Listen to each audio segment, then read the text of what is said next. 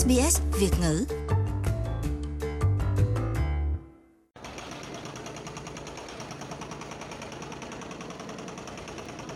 Đây là tiếng của một ngôi nhà đang bị phá hủy ở bang Uttar Pradesh, Ấn Độ. Theo chính quyền tiểu bang, ngôi nhà này được xây dựng bất hợp pháp. Nhưng quan trọng hơn, nó thuộc về những công dân Hồi giáo đã tham gia vào các cuộc biểu tình gần đây – Rajesh Kumar là cảnh sát trưởng ở Saharanpur cho biết. Hai người tham gia vào các cuộc biểu tình bạo lực đã xác định và bị phát hiện là họ có công trình xây dựng trái phép. Xe ủi đã được đưa tới, nhà của họ đã bị cảnh sát và chính quyền thành phố đánh sập. Chúng tôi sẽ buộc tội họ theo đạo luật an ninh quốc gia.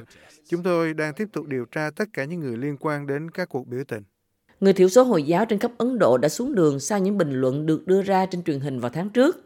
Một thành viên của đảng cầm quyền, Bharatiya Janata là Napur Sharma, đã nói về nhà tiên tri Muhammad với những từ ngữ xúc phạm. Ngôn ngữ mà cô ấy sử dụng nó trái tai đến mức hầu hết các phương tiện truyền thông trên toàn thế giới đã chọn không lặp lại chúng khi tường thuật. Một số cuộc biểu tình tại Ấn Độ đã leo thang thành bạo lực với việc phá hủy tài sản ít nhất 70 người biểu tình đã bị bắt.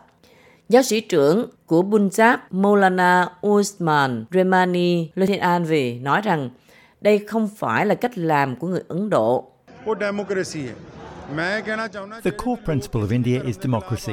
I want to say that what is the... Nguyên tắc cốt lõi của Ấn Độ là dân chủ. Tôi muốn nói rằng vấn đề của những người liên tục nói những điều chống lại các tôn giáo khác là gì? Vấn đề của họ là gì? Tại sao họ luôn cảm thấy cần nói những điều chống lại chúng tôi? Nếu họ có thể tìm cách cải thiện cuộc sống thực tế của mình, họ sẽ không cảm thấy cần phải nói những điều chống lại các tôn giáo khác. Tuy nhiên, phản ứng của chính quyền là chưa từng có từ trước tới giờ. Việc phá dỡ các ngôi nhà mà không có cảnh báo trước với các phương tiện máy móc được điều tới phá hủy nhà cửa mà chính quyền cho là xây dựng bất hợp pháp. Đồ đạc của gia đình sống trong ngôi nhà đó có khi vẫn còn bên trong lúc ngôi nhà bị phá hủy. Theo các chủ nhà, thì những ngôi nhà của họ không phải là xây dựng trái phép và việc phá hủy là không công bằng. Những người biểu tình như Mohammed Mania đặc biệt tức giận với Napur Shaman sau khi những bình luận của cô về nhà tiên tri được lan truyền trên mạng gây ra sự chấn động dẫn đến khủng hoảng.